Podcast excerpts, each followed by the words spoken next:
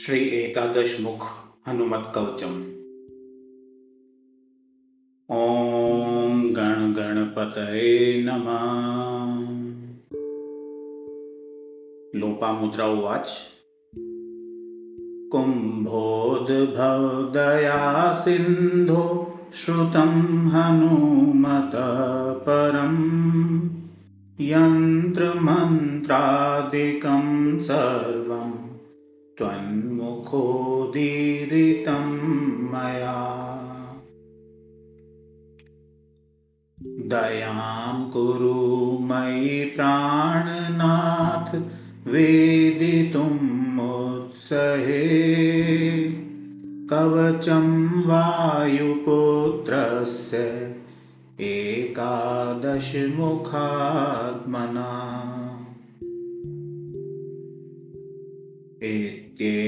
इत्येवं वचनं श्रुत्वा प्रियाया प्रशयान्वितम् वक्तुं प्रचक्रमे तत्र लोपामुद्रां प्रति प्रभु।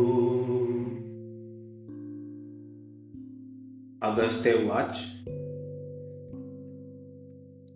नमस्कृत्वा रामदूतां हनुमन्तं महामतिम् ब्रह्मप्रोक्तं तु कवचं शृणु सुन्दरी सादरम्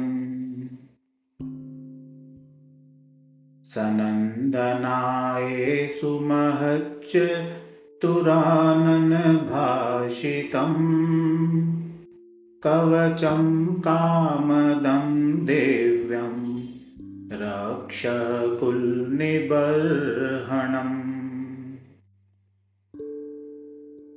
सर्वसम्पत्प्रदं पुण्यं मर्त्यानां मधुरस्वरे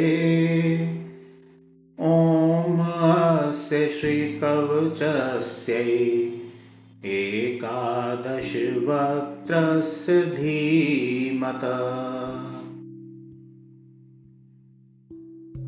हनुमतस्तुतिमन्त्रस्य स्मृत। प्रसन्नात्मा हनुमाश्च देवता परिकीर्तिता छन्दोऽनुष्टुप्समाख्यातं बीजं वायुसुतस्तथा।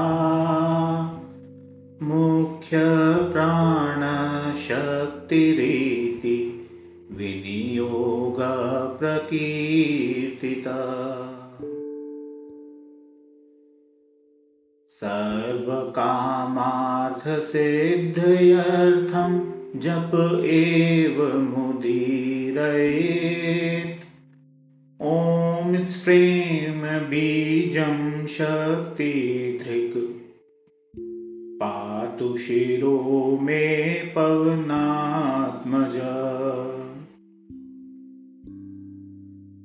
क्रौं बीजात्मानयनयो पातु मां वानरेश्वर क्षं बीजरूपकर्णो मे सीताशोकविनाशना।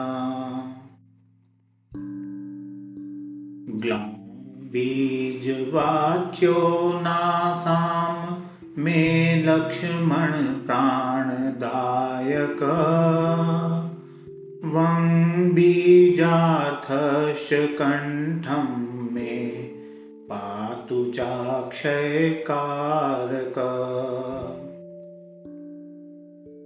ऐं बीजवाच्यो हृदयं पातु मे कपिनायक वं बीजकीर्तित पातु बाहु मे चाञ्जनीसुत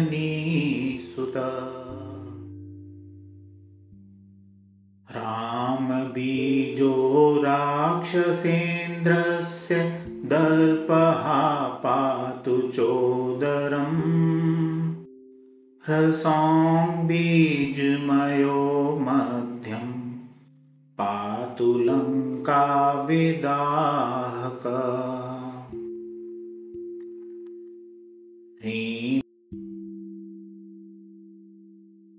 गुह्यं देवेन्द्रवन्दिता।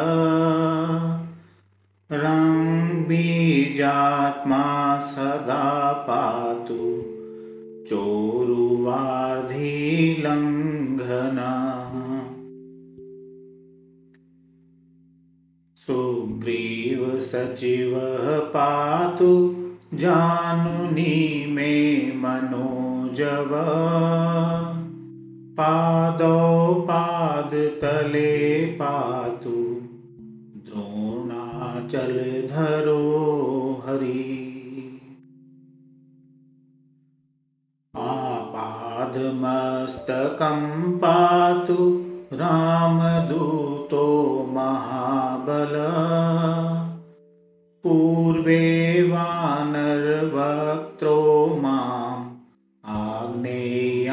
क्षत्रियान्तकृत्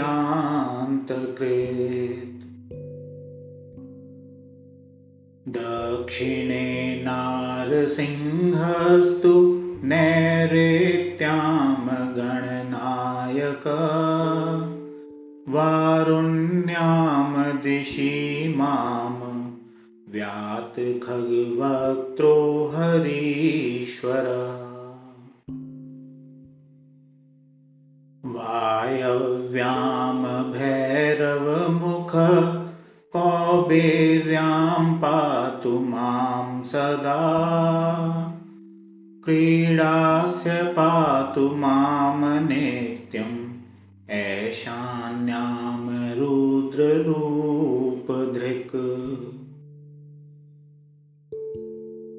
ऊर्ध्वं हयानन पातु सुमुखस्तथा रामास्य पातु सर्वत्र सौम्यरूपो महाभुज।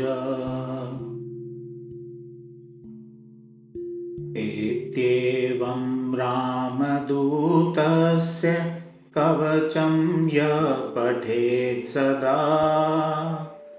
एकादशमुखस्येतत् गोप्यं वैकीर्तितं मया।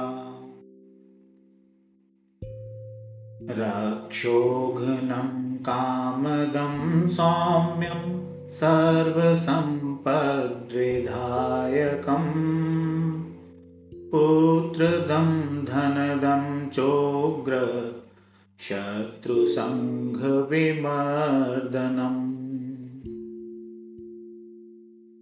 स्वर्गापवर्गदं देव्यं चिन्तितार्थप्रदं शुभम्। एतत् कवचं ज्ञात्वा मन्त्रसिद्धिर्न जायते।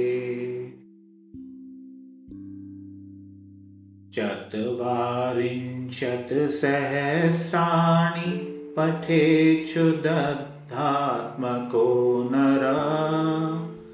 एकवारं पठेन्नित्यं कवचं सिद्धिदं पुमा। द्विवारं वा त्रिवारं वा पठन्नायुष्यमाप्नुयात्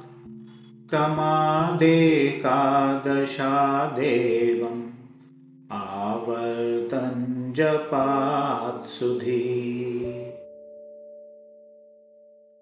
वर्षान्ते दर्शनं साक्षात् लभते नात्र संशय। यं यं चिन्तयते चार्थं तं तं प्राप्नोति पूरुष ब्रह्मोदीरितमेतद्धि तवाग्रे कथितं महत्। इत्येवमुक्त्वा वचनं महर्षि तूषणीं बभुवेन्दुमुखीं निरीक्ष। सङ्घ्रेष्टचेत्तापि तदा तदीय पादौ ननामाति मुदा स्वभर्तु। इति श्री एकादशमुख हनुमत्कवचं सम्पूर्णम्